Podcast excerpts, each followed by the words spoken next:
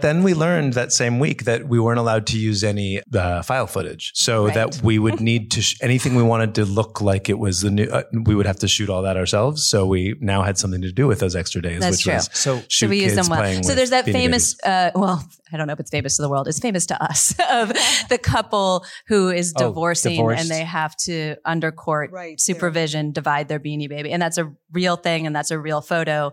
We couldn't use the real photo. So we recreated that photo. Wow. And th- th- it was things like that.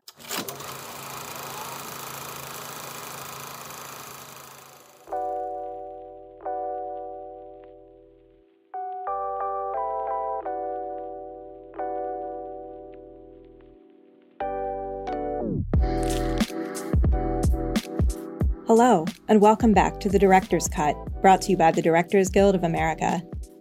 In this episode, a frustrated toy salesman's collaboration with three women grows into the biggest toy craze in history in directors Kristin Gore and Damian Kulash's comedy, The Beanie Bubble.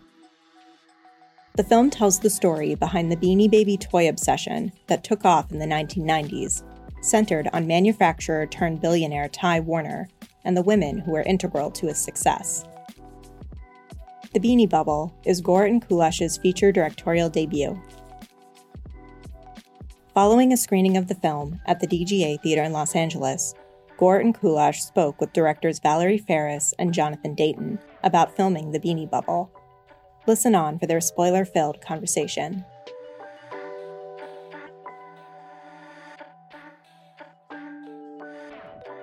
Thank you all for coming. We're we're going to jump right in because there's a lot to talk about, but I we just have to say, um, we love this movie so much, and um, it was very fun seeing it the first time and just giving ourselves to it and just enjoying it and all its richness.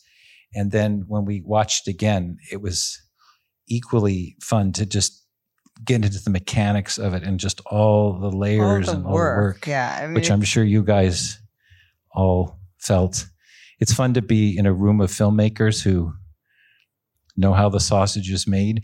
Um, so let's we're gonna dive, dive in. in. Okay. Okay. Um, well, we don't actually know the story of how this film came to you, or how what what is sort of the origin of this film? Where did it start? Um, it all started with a book that came out in twenty fifteen, and I was saying that we had not been interested in in Beanie Babies, but when this book this book was sent to me initially, just to write, uh, to and I w- was quickly very captivated by all of the stories within it, mainly, and shared it immediately with Damian because we had been looking for something that we wanted to direct as a feature together. And um, the story behind The Bubble is obviously absurd and surreal, that little five dollar beanbag animals would be treated like gold for three years. I mean, that's crazy. And the fact that it was in the, you know, because of the rise of the internet and the advent of eBay and all of that, all the, all of these seeds of now that were being planted back then, that p- part was fascinating to us as well. But it was really these women's stories that became irresistible to us, that we pulled out um, from the book and became the organizing principle of the film for us, because we really were so interested in, uh, the female relationship to the American dream and that sort of cyclical marginalization that, that these stories kind of speak to so, so strongly. And to us, it, they were so interesting, and we really wanted to feature it. So, um, so it, from twenty fifteen till twenty twenty-two, there was a lot of development hijinks. Wow. So really, were you talking about it for all that time? Really, from, for that, seven by years? The way, was great direction. Yeah, the louder, yeah, louder, yeah. louder. That's uh, shorter, shorter answers, louder. That's our job, isn't yeah. it? Take oh, two. Yeah. Okay, yeah. Do it again. Yeah. I feel um, like that was personal. Go ahead. No, no. Uh, I don't remember the question. What? Well, I'm curious. As she, so you knew. When did you know this was the project for you two to do together? That took a little while. We, um, Kristin and I went to high school together, um, and then didn't see each other for eighteen years. We weren't romantic in high school. We weren't even particularly close. We were mutually fond of one another, but not um, were never romantic, and saw each other eighteen years later at a storytelling conference in um, Staten on Stat- Staten Island, where all great love stories start. And um, and we once uh, we were friends for about a year before it became romantic, and um, and at once our relationship, our romantic relationship, had begun, we were thinking about life in general and realizing that most of the people we know who are at the tops of our our fields, I uh, work as a musician and a director, and and Kristin works as a writer and a director, that in all of those combinations, most of the people who are doing really well are really unhappy. and, and that uh, most oh. of the people we knew who we most admired um, were miserable and, and, or at least seemed it from the outside, and really competitive and really lonely and really, um, not everyone. We love lots of people we, we work we, with. Well, th- we, we still love the people, but yeah. it just didn't look like a life we'd want to have necessarily. Like, even for a, a film aside, as a, as a touring musician for twenty years, it's the coolest thing to do when you're twenty-two, and definitely not the coolest thing to do uh-huh. when you're fifty-two. And, um, and th- it's just not a life that you particularly want to have. And, we love our work so much, and we can't turn off that part of ourselves that wants to make, make, make, make, make things all the time. That at least if we were, if we were going to have a, a bubble of hell, we might as well get into it together. And so we knew we wanted to make something together in this world. And I don't think it was, we talked a lot about this script and about this story for a long time when it was just a script that Kristin was working on.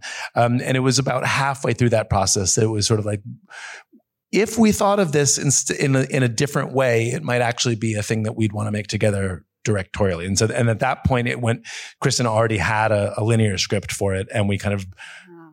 pulled it apart, and and we're like, instead of it being a, about the the craze or about the man or about the money, let's, I mean, it was always told from the women's perspective, but it became much more their story when it was like, now what we're doing is going on their emotional ride, all three of them at the same time. Um, and so with, that's when I kind of got on board and we remade the whole thing.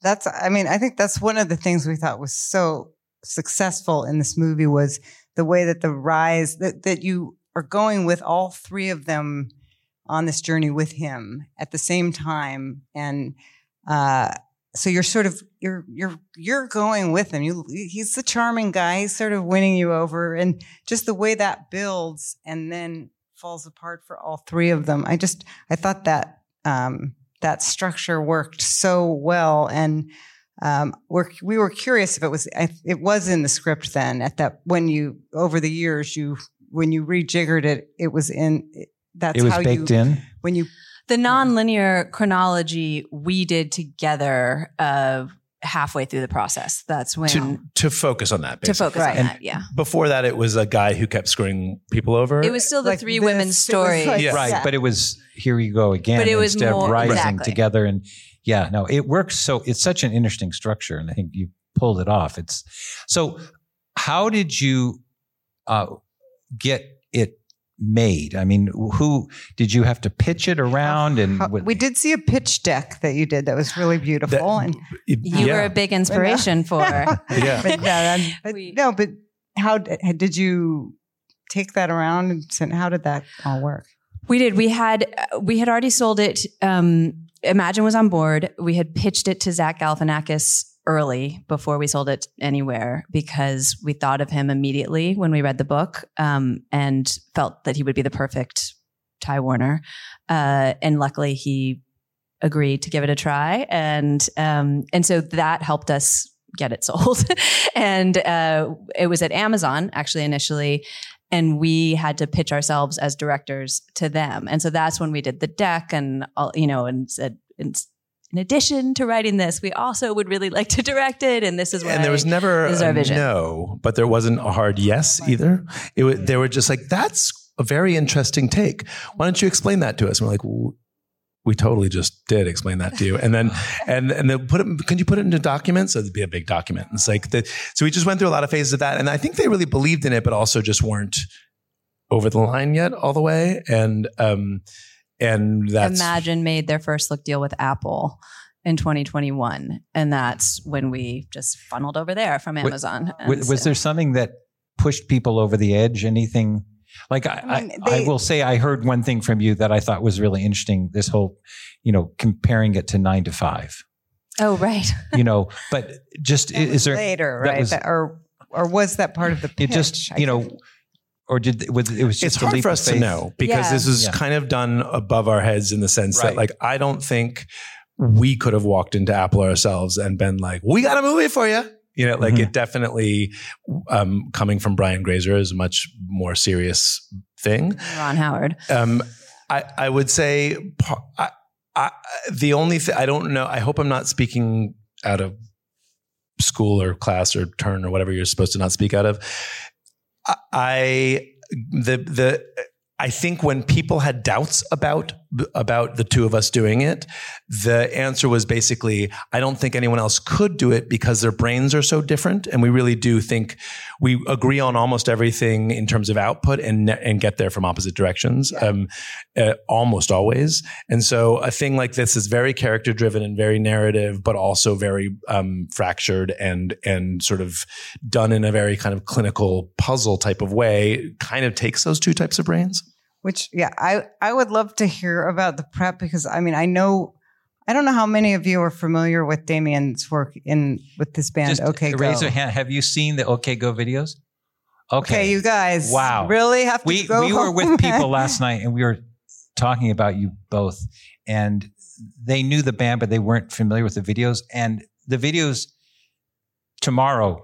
Look up OK Go. The videos are just unbelievable. And they're, having they're seen this movie and, and seen and seeing all the way, all the challenges, all the crazy things he figures out, they figure out together. It's well, I thought I think it's so interesting, this merging of your two sensibilities, what you bring in the writing and the storytelling and and visually. And I'm sure, you know, you you both informed each other and and what in both those things and in all aspects of the movie. But I really felt like this is such an interesting merging of these two brains and, and, and sensibilities. And, and it really, but it felt so cohesive to me. It didn't feel, it felt so sure-handed. And, um, but I really felt both of your, especially today when I watched it too, I thought I really could hear your voice in it. But, um, so I was curious, we were curious, what was it like, like your first day on set? Was it, had you done anything else together before? Yes, oh, okay. Shorter form things. Oh, yeah, so okay. we had. Um, right. And also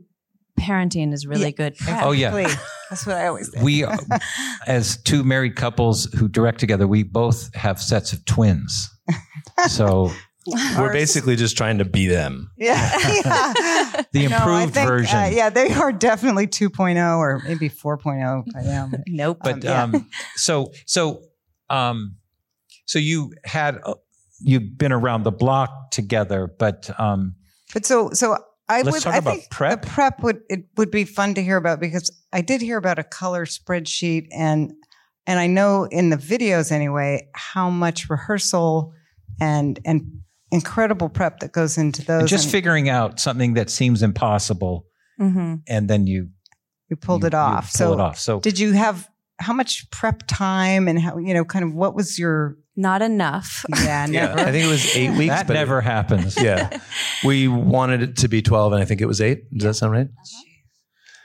Um, and it was, um, but I mean, it was great. We had a great, there were things that fell apart during prep. Like we had to make not separate from what we were doing. It was um, like the line producer had to be switched out like two weeks before we shot. And so there were things that really were challenging. Um, but the creatively fulfilling parts of it were great in terms of figuring out Um, this spreadsheet that we mentioned that um, was the color scheme for the movie, with each woman being assigned a, a primary color and they have their individual journeys over the course. And that what uh, Damian's brain uh, thinks in spreadsheets. And so I have learn to understand that way of thinking, I think, in, in Word documents and other visual ways, but not spreadsheets. And so we um, had to join forces to figure out how to communicate this to our production designer, our cinematographer, um, our costume designer. Not a lot of people on a film set want to see a spreadsheet, it turns out. It's true. It's not yeah. a popular thing. But they were happy that you had a vision that they could. Yeah, we were very lucky to have a great crew who, right. who, um, the especially the the department heads um, knew from our first meetings that it was like, we have this plan that's not particularly normal. Like, that's not how people always make films, and that was part of the attraction to them, I think. Um,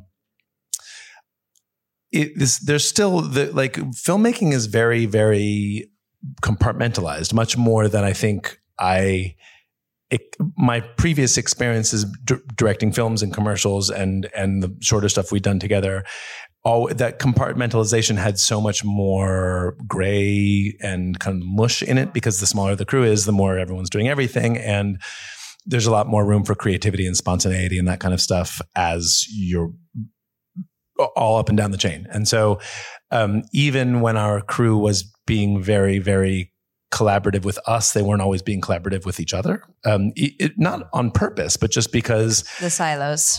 Yeah. Right. It, ha- it happens. And they're all... And, and that, you know, you, they're they're going to work with the same... That production designer, for say, um, is going to work with the same sort of um, pyramid of people yeah. below her for... the next year on three different projects. So it's much that those relationships are much more important than whatever the relationship is with the costume designer or the D P or whatever. And so everybody was very on board with thinking differently about how we will structure this and how we'll think about it. But once you get to the work of doing those individual things, people kind of get back into their old ways, um, which wasn't, a, which just is a, a challenge in terms of being like, so what color is the couch? And, and, and we would say like, well, what color is the dress? And right. she would say, I don't know. I'm not doing that. You know? Right. And, and you're wow. like, okay, well now we're going to have to go back to the spreadsheet and look at what colors right. are allowable in this right. scene. And then they say, what so spreadsheet? The spreadsheet was sort of like this guide to... We yeah, had a big yeah. printout of it, you know, floor to ceiling in the production office. Was it in the order of scene. The script? Yes. Yeah. Yeah. Cool. Well, what I like about a spreadsheet is you can order it in the order of the script or not. Like right. there's a version of it that has each person's right. where you go like, this is Maya's story and this is right. Sheila's story. And, this, and that, that I, that's the only way I knew to think about it. If you, if you want to take these three stories, which are all really similar, but but in real life different enough that you would never mistake, like, and get them into the same form, that it's like there's this there's this moment of recognition that this that this accidental uh, moment in your life has actually offered you something really interesting, and then there's this doubling down where you like you have to go past the point of no return, and then there's this realization that it's gotten too you've gone too far, and then this realization that you've been fucked by this, and then you have to find out the way out, like. All of those things had to line up with each other. So you had to right. find that within the, each story and then line them up, line, you know, and right, I, I just right. don't know how to do that in a Word document. Right. You know? God. Well, and, and cast, I mean, I, I thought the cast was incredible. And I, I particularly, I had never seen, we had never seen Geraldine before, she's but she's amazing. She's just right? so incredible. Great in this. And we were curious if you, did you guys rehearse? Did you want to rehearse? Did you get we time? Did. And what, what kind of rehearsal did you do with people? Well, it was somewhat limited by the COVID circumstances, and a lot it had to be over Zoom, um, and that was challenging. But, um, but we did a lot of just sort of because because of the way the script is structured, that we would have, you know, a couple days with Zach and Geraldine, and and days with Zach and Elizabeth, and days with Zach and and and go through things, and then um and then a couple weeks later we were able to be in person, and we would build on that for a few days, and then even in production we did rehearsals on the weekends um for the wow. first couple weeks for some scenes, like that. The very first scene Zach did was. Um, in the Ty Incorporated office when he does, it's a one shot where he comes in and the reps from Walmart are banging on the door yes. and he's in his sort of manic mode going through. And, and that took, um, a fair amount of rehearsal for, you know, three hours on the Saturday before we shot it. And it was his very first scene. And so, and he did it, uh, really well. We have a bunch of those one takes that we could have used, you know, and then, and then obviously we had the option to, to do it with coverage, but we just liked it in the one. And, um, and it was great to have a cast that was game for doing that work. Yeah. And, and we're excited by it, you know, um, that was really gratifying and fun for us. it became harder as the shoot went on because various things went wrong and everyone was pressed for time. And, you know, we had one day where one of our actors got COVID, one got shingles on the face, and then uh, Apple had to pull back on a location that we'd been building on for a month. And so it was like, oh, what are we going to do for the next couple of weeks? So things like that. But then we learned that same week that we weren't allowed to use any um, any uh, file footage. So right. that we would need to, sh- anything we wanted to look like it was the new, uh, we would have to shoot all that ourselves. So we now had something to do with those extra days. That's which true. Was so shoot we use kids them well. So there's that Beanie famous, uh, well, I don't know if it's famous to the world. It's famous to us of the couple who is divorcing oh, and they have to under court right, supervision, yeah. divide their Beanie Baby. And that's a real thing. And that's a real photo. We couldn't use the real photo. So we recreated that photo. Wow. And th- th- it was things like that. So were you able to, were any actual Beanie Babies used in this movie? No. No. That, okay, None so were harmed a, or used. A, you told yes. us a little bit about this, but we were, I think it's amazing that you created all of those. Yep. And each, each actual, I mean, you had to make how many? So there's ten thousand seven hundred Beanie Babies. Yeah. Um, and, and like roughly one hundred twenty designs. Yeah. And wow. so there was a full-time toy designer on staff and he was amazing. His name yeah. is Greg. And, um, wonderful. And he would get note, like we would give creative notes once maybe. And th- other people in other professions would give a lot of notes. Um, that we're probably not Lawyers. Supposed to talk to. Yeah, more legal I mean, you notes. Said it, not yeah. me. Yeah, I, I was just guessing. Yeah. yeah. Um, and it was, it, it, there was a very good side to having total creative control over that, but it was also, uh, you know, they, what's the right way to say this? Um, there's, you wouldn't want to make the movie Air using real Air Jordans because then you would need to get permission in, on every scene. Right. And, and you would never be able to say anything you wanted to. So, we didn't want to get permission from anyone to use Ty stuff. And the lawyers were very careful about what that line of permission would be. But you could use his logo, right? It's, it's not It's exactly, not his logo, but it's changed. It's changed. Slightly. Oh, there's enough. a there's like a test. There's a legal test. Right. You pass yeah. the such and such test. And wow. I don't um, know what it, have you heard from Ty? Not personally, um, although he did release a statement that he... Uh, is thrilled by. Well, film. He said that he really appreciated the creative spirit of the film. I, I look, oh, I, I think all things considered, you know. I mean, Zach Galifianakis' play. I mean, it, it's not a, the most thrilled. Flattering portrayal, and so and so it, the fact that he was cool about that and was like, they didn't get all the facts right, but we love the spirit. Like, I'll take that. Okay. Yeah, yeah. No, that's that's great. I mean, I did think Zach was so. It was. I, It's one of my favorite performances I've seen from him. I just thought he was so, uh, just so embodied the character. Mm. I, I never felt, because he can be obviously so funny, but I never felt that part of him. Um, and he gives such a layered performance. Yeah. And I'm sure he loved doing that, but was, was there any discussion at any time of where, what, you, where he was playing? Zach yeah.